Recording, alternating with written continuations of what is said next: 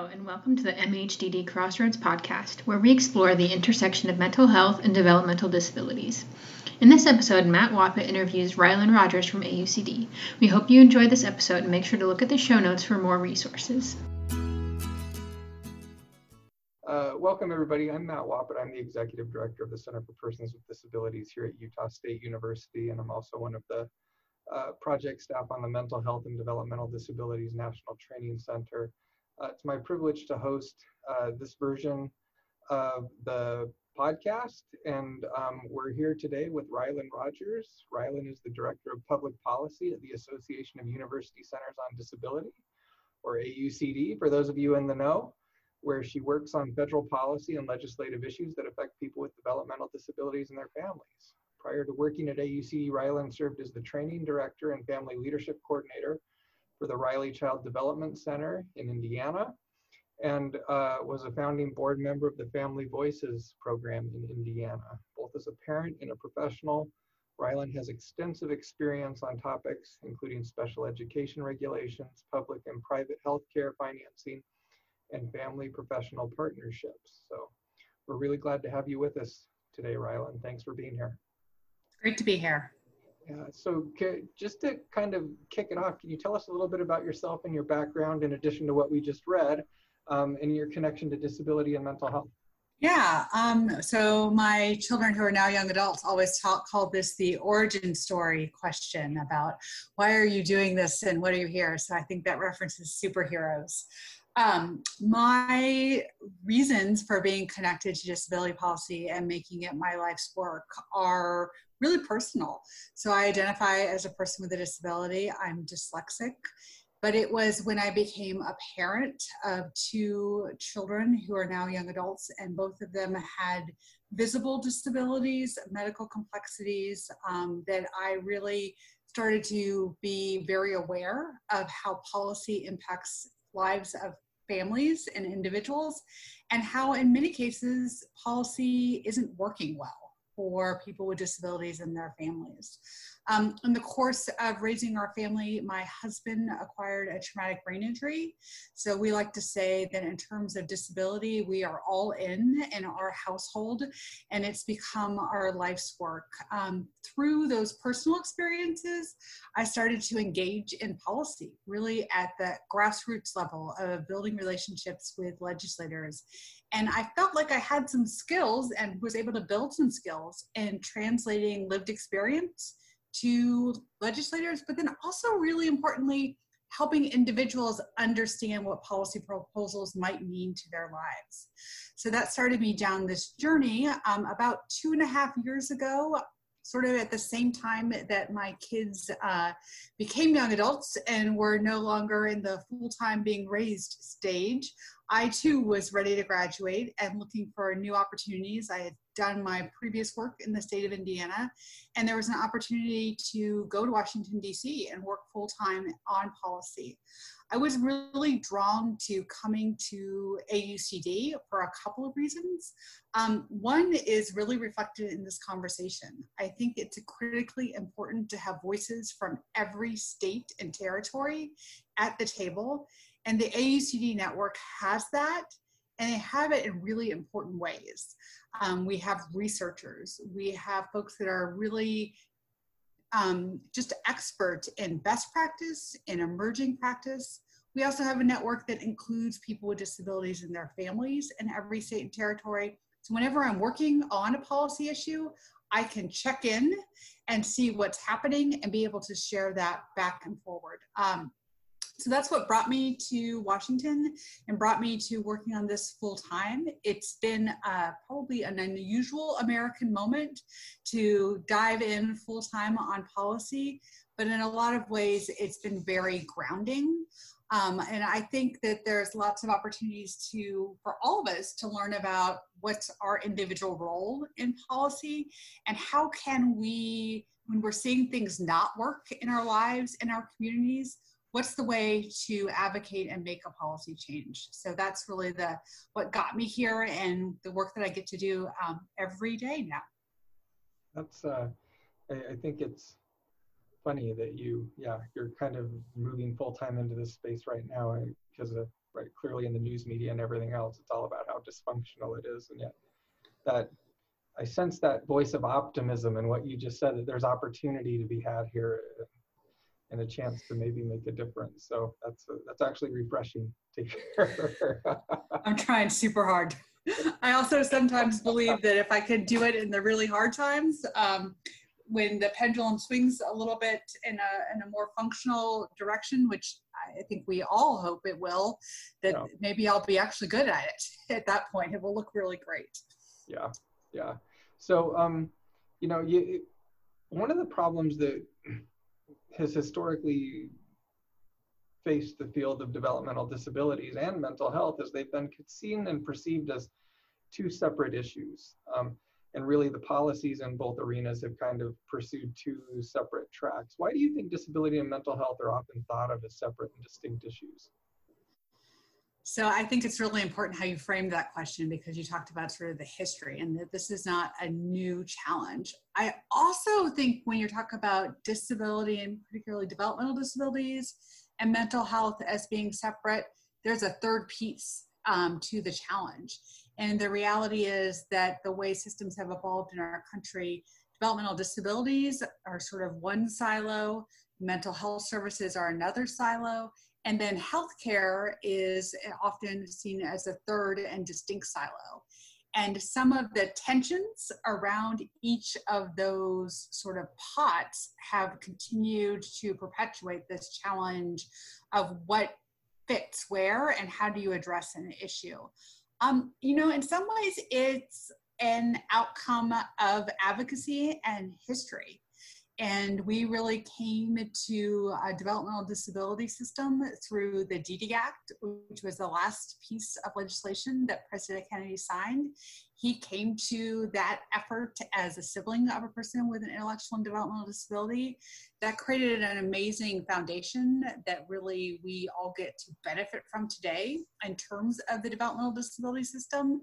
But it came and took a giant leap forward in ways that weren't accessible and readily available to other types of disabilities. So it created a silo. And so then we've seen other things and issues sort of lurch over time. We've seen, um, you know, the AIDS epidemic created a push on blood disorders and other issues. We've seen advocacy and research in the cancer space move things forward. We've seen the evolution of health science and how it's changed the life course and life expectancy for individuals that were are born with conditions of childhood that did not used to survive to adulthood who now do. All of those things have created change over time in terms of sort of what's gotten the attention. Um, it's only recently that people have started to take a step back and say that doesn't work. It turns out that each of us doesn't fit neatly into one system and not another that um, having an intellectual disability does not mean that you will not have a mental health need. That having a mental health need doesn't mean that you might benefit from the, some of the systems and services that have um, worked well for people with intellectual and developmental disabilities. And then the sort of other real giant in the room is how do you pay for it all? And um, that where you get a lot of that oxygen is the larger healthcare system, which tends to think of disability issues and mental health issues as farther down on the priority ladder. So it's a little bit of a perfect storm that's created this separation.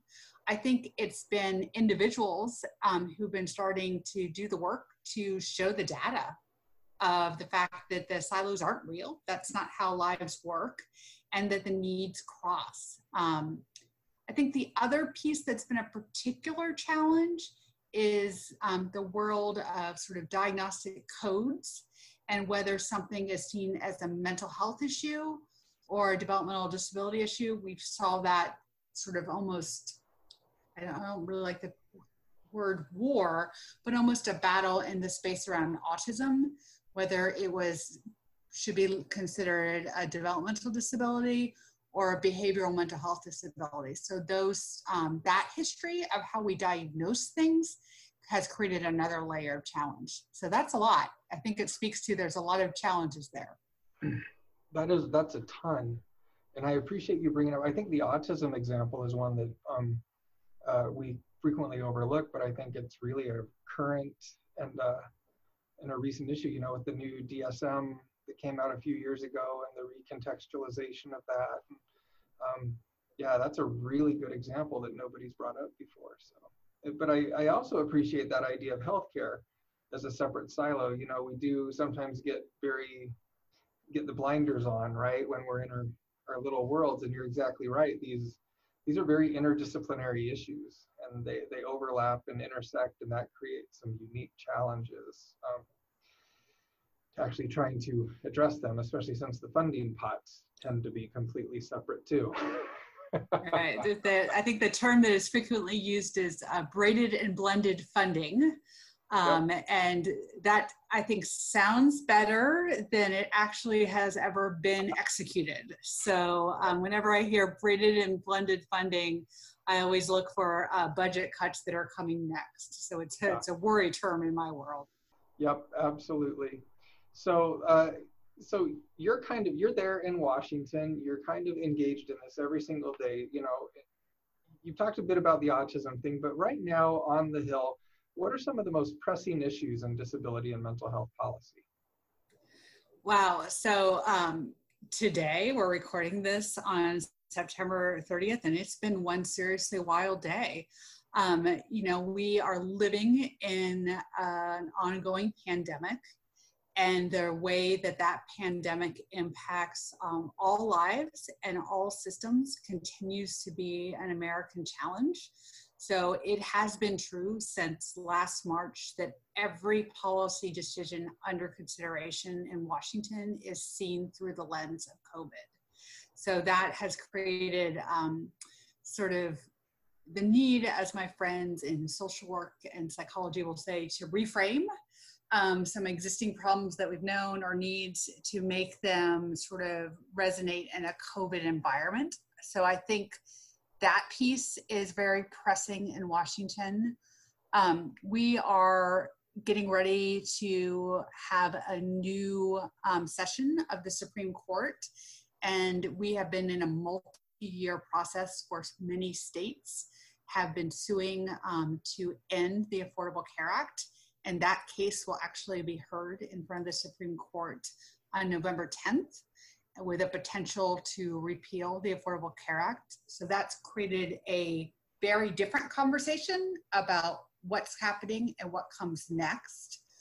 Um, and I think uh, since I said we are talking on um, September 30th, everybody knows there's going to be an election. In many states, the election's underway. And so that tension of what will a transition be? Will there be a transition? Has created a little bit of um, a little bit of a stuckness in terms of moving something forward.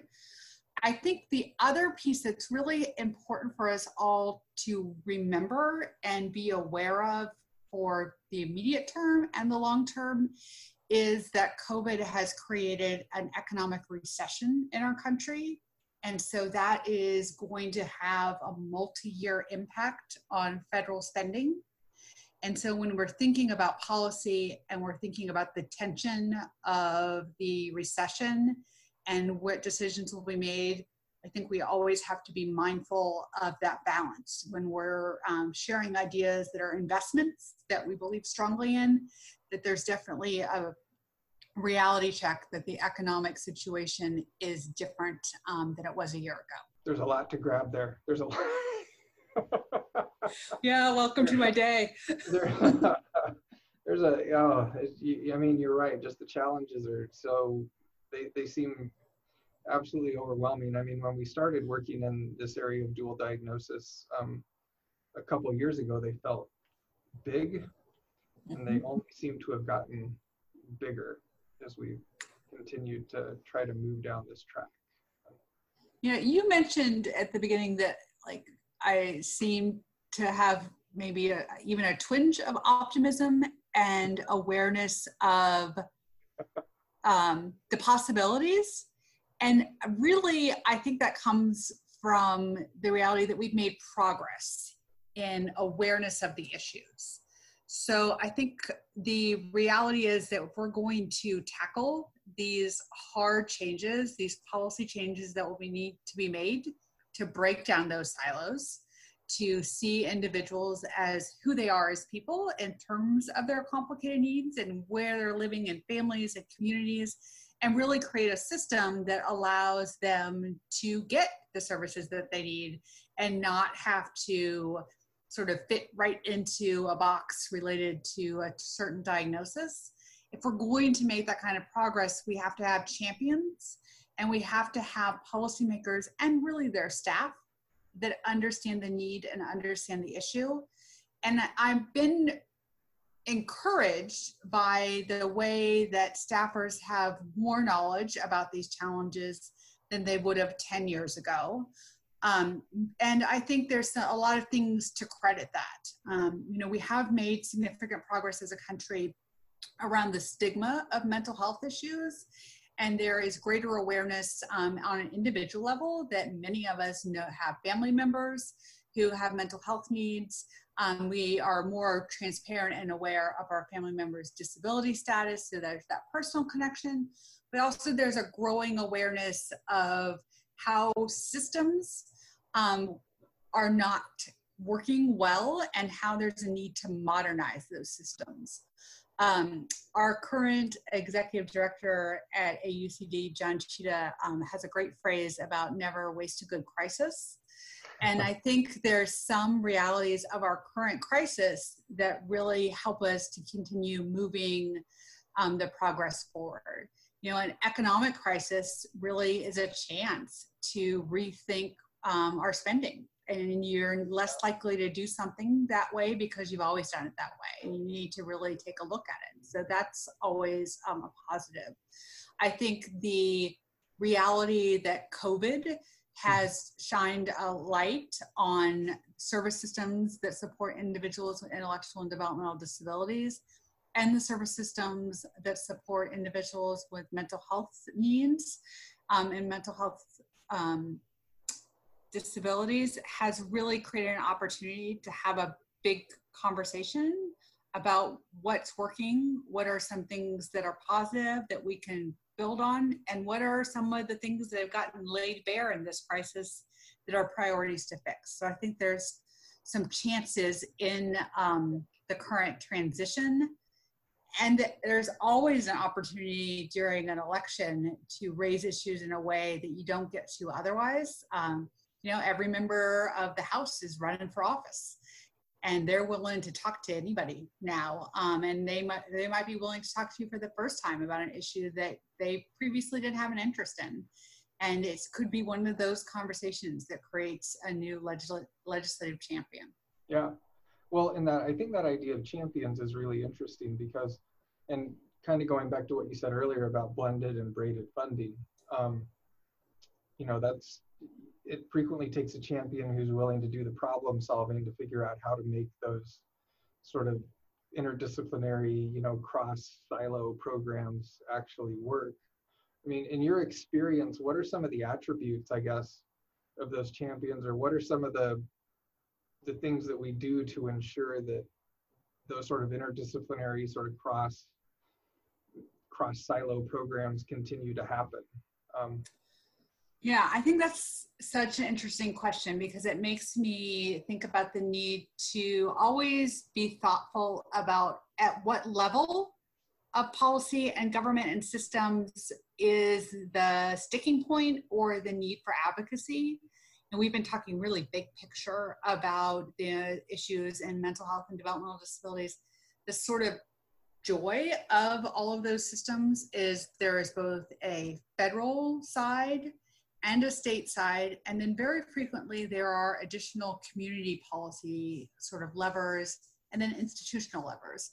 So sometimes when we're thinking about what does it take to make a great idea real, it's a little bit of all of the above and you need to have champions at all of those levels. You know, you can have um, Medicaid at the federal level agree to pay for some great services, but if you, the state government hasn't bought in on that option, or if your local um, hospital or healthcare system isn't willing to turn on the codes, you're stuck. So thinking through all of those different levels is important. Um, I think there's an opportunity that really to develop anyone into a champion. Um, we know that as humans, our instinct is to try to solve problems and um, make things better. So when we can share both a need clearly and a solution to a need, that's a chance to um, get somebody to engage in partnership with you in resolving that issue. So it's a great um, way to think about it. A lot of times um, we may rule out somebody as a potential champion because we haven't had a lot of success in the past and they haven't seen uh, been open to it. You know there's a couple of things about that. Sometimes it's a long and sort of um, slow moving process and it's just about sharing information over time and being persistent. And the other reality is that individuals lived experiences change. So somebody may not have a background in this and this may not be a priority issue and then they become a grandparent. Um, and their grandchild um, has an intellectual and developmental disability and also some complicated behavioral health needs. Well then you know you're starting with a very new conversation. So the reality is there's lots of chances to think about shared priorities and really um, build those relationships sometimes it's going to be really successful um, instantly and sometimes it's going to be a longer process. Yeah. Yeah well and that's a good point. I think sometimes we again going back to the idea of silos we forget we, we sometimes just look at the national picture and we forget that you know depending on the system that we're working in um, states and communities have huge um, influence over what those systems look like. I know that the mental health system here in utah looks very different than most other states. And I think we'd see tremendous variability across the United States. And so, um, yeah, being familiar, I think, with all the different levels, and then that I like that idea of a sticking point. Where is the where is the problem and identifying that and the things that you know we could work on is really an important takeaway, I think, from this conversation. So, how can people be more effective advocates for mental health supports um, in the developmental disabilities field? So I think a couple of things. Um, a willingness to continue to do the education, to be able to say clearly what it is we're talking about and share for whom this is important. So sometimes that's data, sharing that there are numbers of individuals in every community in every state and families that need um, these types of services. Sometimes it's sharing a personal story or a profile, but really being very intentional about continuing to raise the issues and do that education piece. I think it's also um, a little bit about being strategic, looking for when are the opportunities where things may move or there's a chance to make progress on an issue. You know, in Washington, there is definitely a a flow or a cycle to the work here. You know, Congress has a two year session. Every January, we start with the budget and appropriations process. Every September, they miss their deadline. Um, and then they get a continuing resolution and we push it farther down the road. But knowing sort of what the cycle is, when would be a good time to have a conversation, and then looking for opportunities. So um, I mentioned that right now COVID is framing everything. So that doesn't mean we shouldn't be actively talking about mental health needs of those with intellectual and developmental disabilities. But we should be talking about how those needs have continued during this pandemic, how the need to shelter in place has created barriers to services, how we're seeing increased issues around isolation and what that means. So, really sharing those um, pieces in whatever the frame is. Um, you know, it's likely that once we get past um, the COVID surge, whether that happens through effective treatment or a vaccine, that our country's attention will shift to recovery. So, and those economic recovery issues. So, how can we tell the story of intellectual and developmental disabilities and mental health needs in the lens of economic recovery. how does this help us move forward? So really thinking about what's happening around you so that you're framing um, messages and then really it's it's that long-term relationships always being willing to go back and have the conversation again and be a resource and share um, what the work is that you're doing and what your lived experience is yeah that idea of lived experience is really important and i found it to be extremely um, important in making move making policy actually changes um, you know, lived experience speaks louder than really anything else, even data in many cases. yeah, but if you could have the two together, that's yep, how we get I know, stuff done. Even better, right? Um, yeah. So, kind of going on that, you you talk about personal lived experience. One of the things that we like to do here is kind of ask people what strategies have they found effective to support their own, own mental health, and especially during COVID, I know there's been some unique challenges around that. So, what have you found to be effective in supporting your own mental health? Yeah, so we have, um, and I've had for a number of years, uh, a family theme word. We really like the word resilience. Um, when we've raised um, kids with complicated healthcare needs and lots of emergencies and crisis, uh, resilience. I don't have a tattoo, but if I did have a tattoo, that would probably be mine. So I, I feel like um, that background was really helpful as we entered COVID to sort of think about that. Um, I also think about the, the need to embrace flexibility, which is not really actually my area of strength. I would like to be in charge of everything and make it go the way I wanted to. But, um, you know, I famously pre-COVID wasn't super outdoorsy. Like I preferred my nature through glass. Mm-hmm. Um, but when the gyms shut down and the need to be socially distanced was very apparent, um, I am now a three mile a day outdoor nature path jogger. Um, so I found some flexibility because I needed to do something.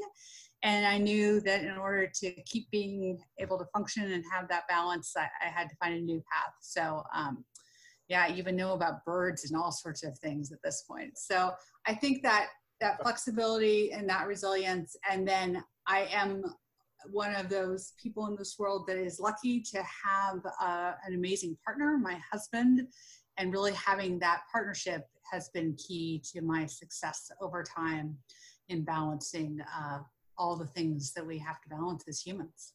Yeah, yeah. No, that's you're not the only person who said right. They've had to completely step outside of their their comfort zone as a result of COVID and really rediscover kind of what it means to to take care of themselves. Um, that's I appreciate you sharing that. So, what's one key idea or action item that you would like our listeners to take away from this conversation?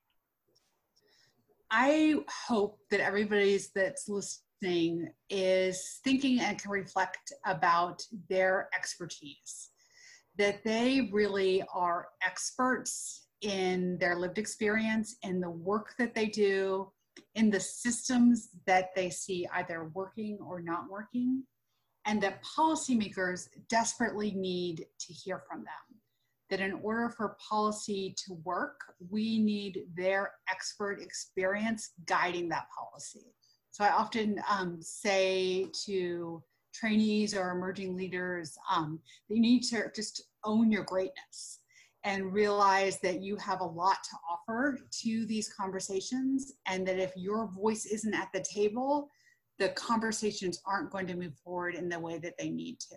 I think sometimes we have assumptions about you have to have x y or z before you can engage in policy and those assumptions prevent us from bringing really the full and rich experience that so many of us have to the conversation. So I would just encourage everybody to, to see themselves as experts and to bring that expertise to policymakers. That's great. So how can people get in touch with you if they like more information about anything you've talked about in this episode? Yeah, so I'm super easy. I have a weird name. So if you Google my name, you get all the ways to find me. Um, the easiest is via email. So my email is r rogers, and it's Rogers with a D. So R R O D G E R S at aucd.org. I'm also on Twitter and Facebook and Instagram and LinkedIn. So um, I, will take it anyway um, people want to reach out and happy to continue the conversation. Great. Thank you, Rylin. We appreciate your insights and um, yeah, just the expertise and the thoughtfulness you brought to this conversation. Thank you. Thank you. Thanks for listening to this episode of the MHDD Crossroads podcast. We hope you enjoyed it. Make sure to visit our website at mhddcenter.org or follow us on social media at mhddcenter. You can also look in the show notes for a speaker bio, transcripts in English and Spanish, and other resources mentioned in the episode. Thanks for listening.